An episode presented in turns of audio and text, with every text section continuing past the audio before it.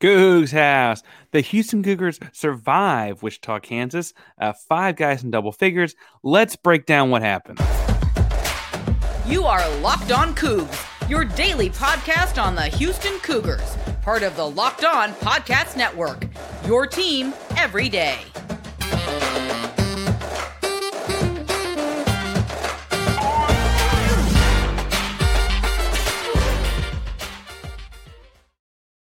Welcome to Locked On Cougs, the podcast about your Houston Cougars. I'm your host, Houston-born teacher and coach Parker Ainsworth, here to break down all things Cougs. If you're U of H fan, you're heading to step by, please be sure to subscribe down below that we can bring you the latest on the Cougs each and every day. We appreciate you making Locked On Cougs your first listen of the day. Uh, welcome back to the YouTube channel, and it's good to see you again.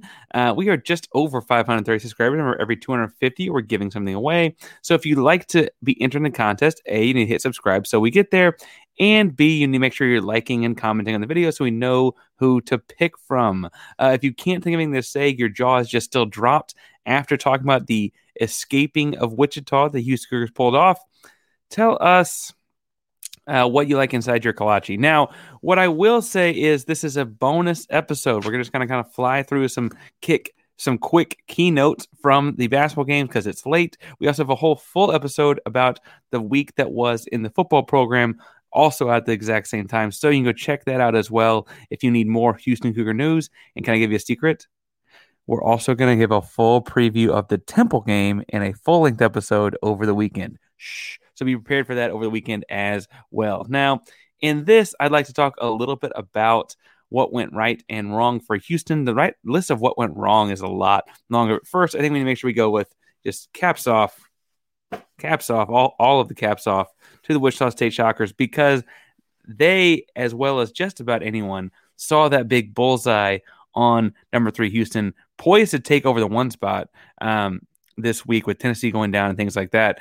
And uh, try to make a push for it anyway. And they were not scared at all. Um, Wichita State shot the skin off the ball to start, and they really, really clearly fed off of crowd energy early, but did regress to the mean. By the end of the game, they shot just 15% from three. And as awkward as that is to say, that was kind of the difference. Um, Houston started off shooting poorly from three and finished at 35%.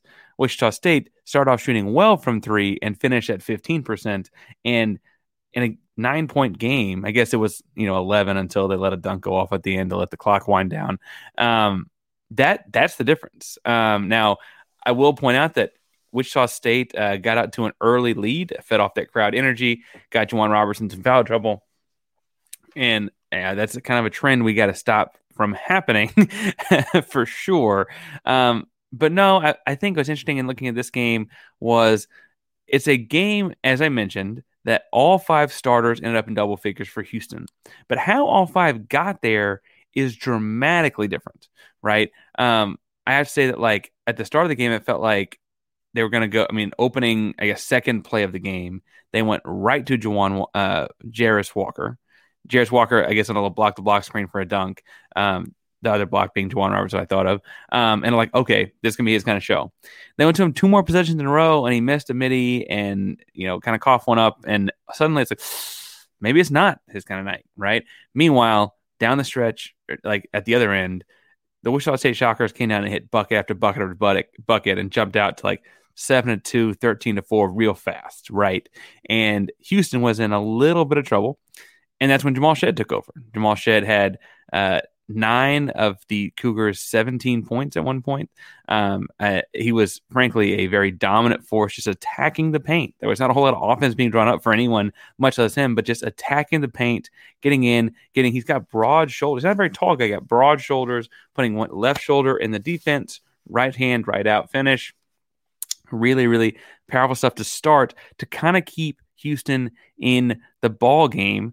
Um, you then kind of had a little bit of a Tramon Marks sighting, right in the, in the late part of the first half. I say sighting because his biggest shot comes later. Um, no spoilers, I, I, don't think. Hopefully, you've seen some of the highlights at least.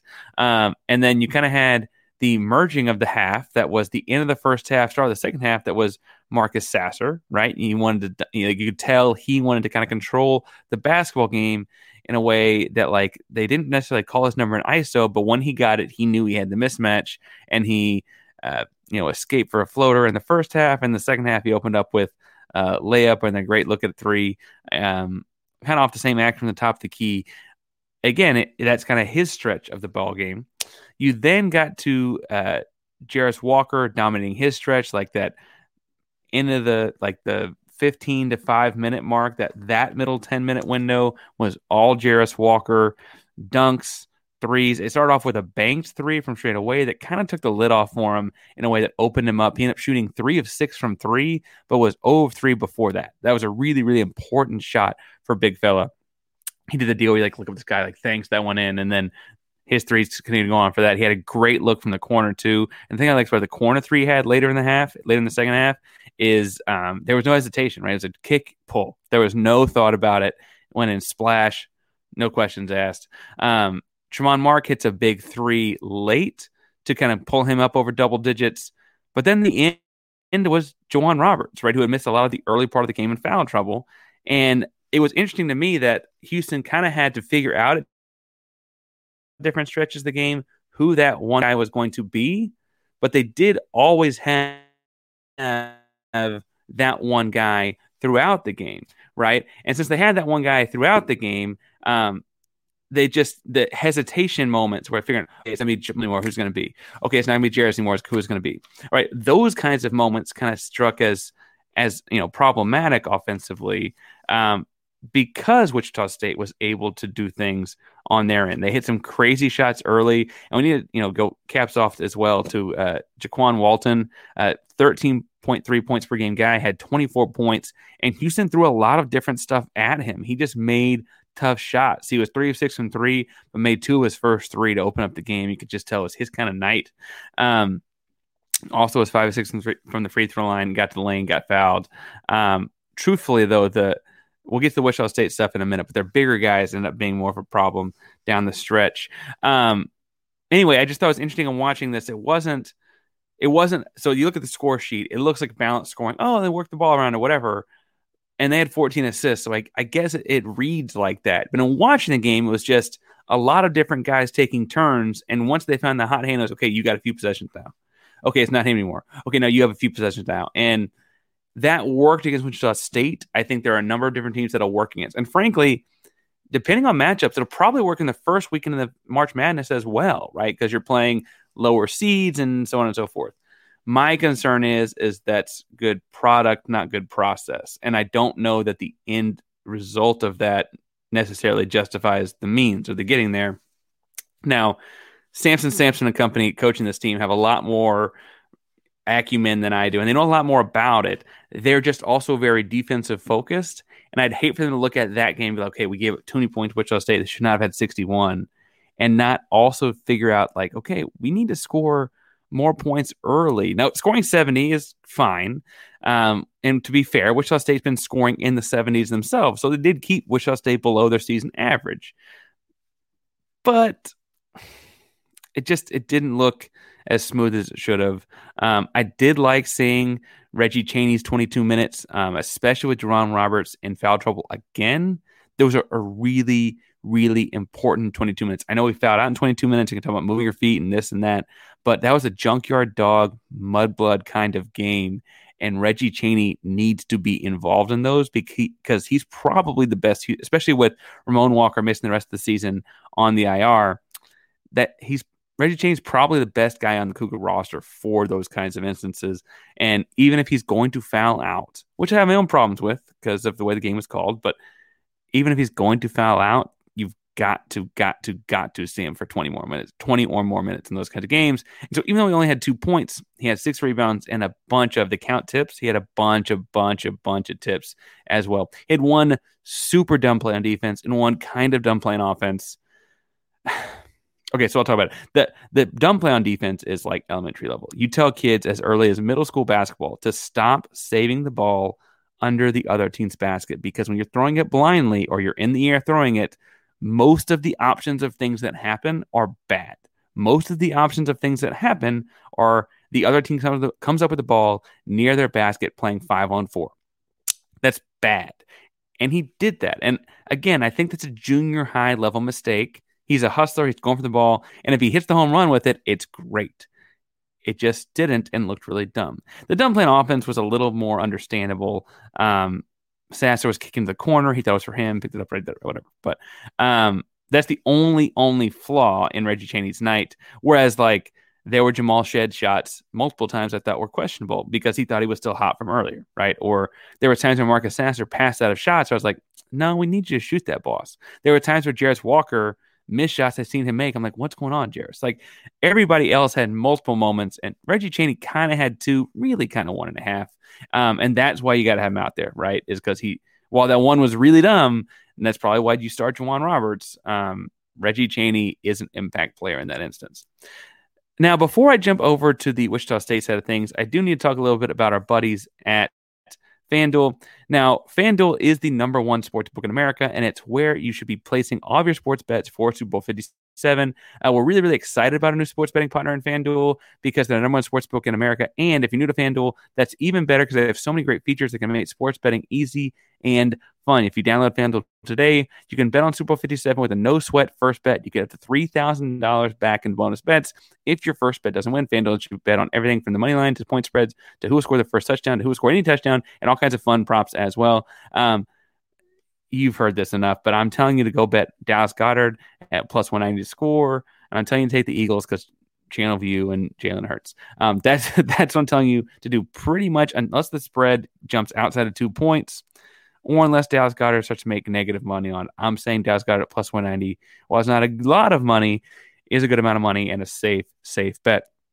FanDuel Sportsbook app is safe as well and secure and super easy to use. Best of all, you can get paid for your winnings instantly. Join FanDuel today at fanduel.com slash locked on to claim your no sweat first bet on Super Bowl 57. That's fanduel.com slash locked on. Make every moment more with FanDuel, official sportsbook partner of the NFL. All right, so the Wichita State I think is uh, that things need to be talked about a little bit. Um, James Rojas and Kewan uh, Pohto, they they played really really well for Wichita State, and I don't mean to say that they didn't, but I do think uh, Kenny Pohto, I should say, um, I do think they they got a different whistle, right? So between the Houston Cougar centers, you had Reggie Chaney had four fouls, J'Wan Roberts had four. Uh, sorry, Reggie Chaney had five fouls, J'Wan Roberts had four fouls, and Xavier Francis had two fouls. That's eleven fouls on all three guys they play at the center spot at some point.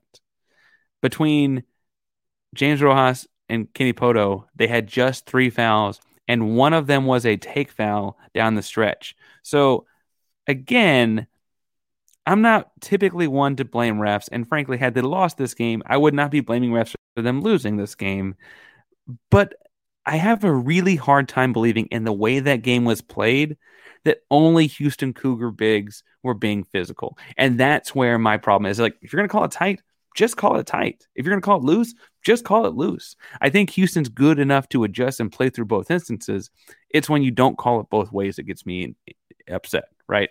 Um, and frankly, a lot of James Rojas' points looked like he was playing fullback for the 1984 Oilers. Now, all of that said, um, he was really impressive. Finished with 15 points, um, seven rebounds. Kenny Pohto finished with eight points and 12 rebounds. And to be fair, they did out rebound the Cougs. Now, I told you in the preview that I thought they were a really good offensive rebounding team, and a lot of these were offense. 15 of the 37 rebounds were offensive. Um, so it's something Houston's got to clean up, right? Especially when playing a team with that much size. Now, I know Jaykwon Walton is listed as a guard, and he did play a lot on the perimeter, but he has the engine and energy um, to where he only had three rebounds himself. But at six six with long arms and diving at the ball like that, he got so many deflections and tips that led to more possessions for Wichita State that Houston's got to do a better job keeping those off the glass. Um, very uncharacteristic for a Kelvin Sampson team. Um, frankly, if you're looking at like rebounds per misses, they missed what is am I counting that right?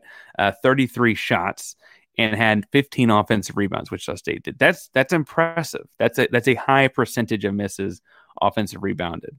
Um, they had turnovers and stuff after that, right? They had 12 turnovers in the, in the basketball game. That's not great.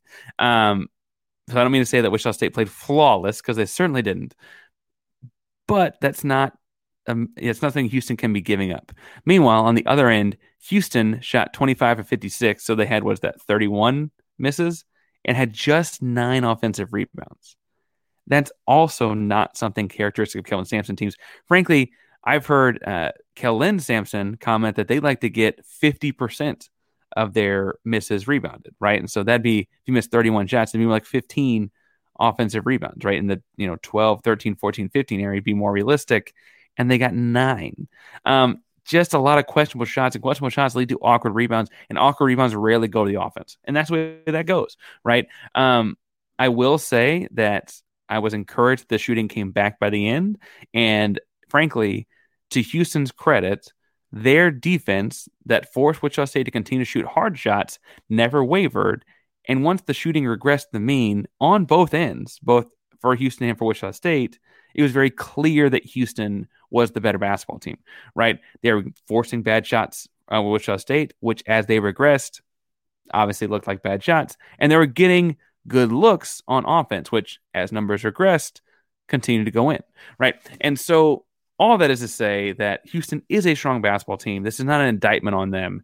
And if I'm being really, really honest, what I think happens in the start of this game is they got Temple circled on Sunday.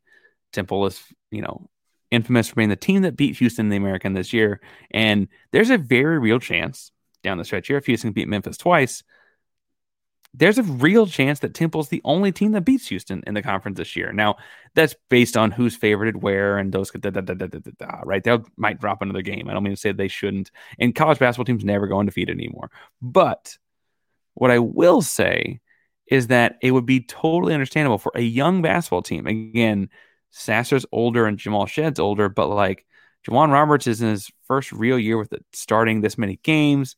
Jarace Walker's a freshman. Tramon Mark missed half the season last year. For what it's worth, Marcus Sasser missed half the season last year.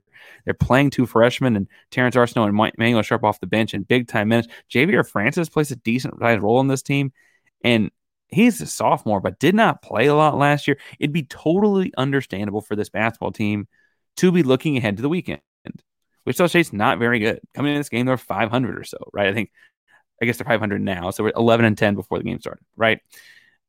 it's totally understandable that that team would be looking past this, but it's also almost what got them beat. And so I'm sure that's what the late night plane, right? Because they are getting back to Houston early, early, early Friday morning. I'm sure that's what the late night plane ride will be uh, all about.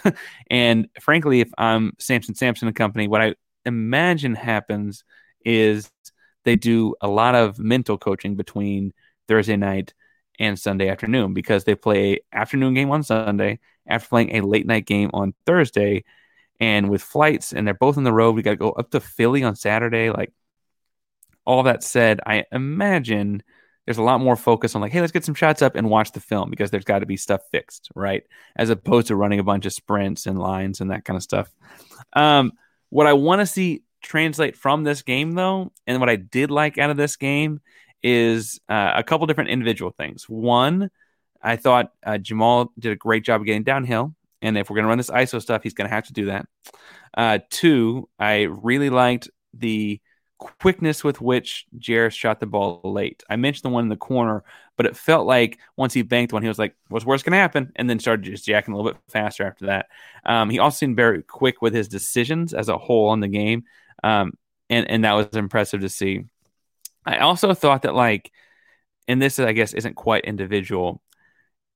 They were down eight points at one point in the first half. It was at Wichita State. Wichita State's used to having a good basketball team. They played a lot of close games this season.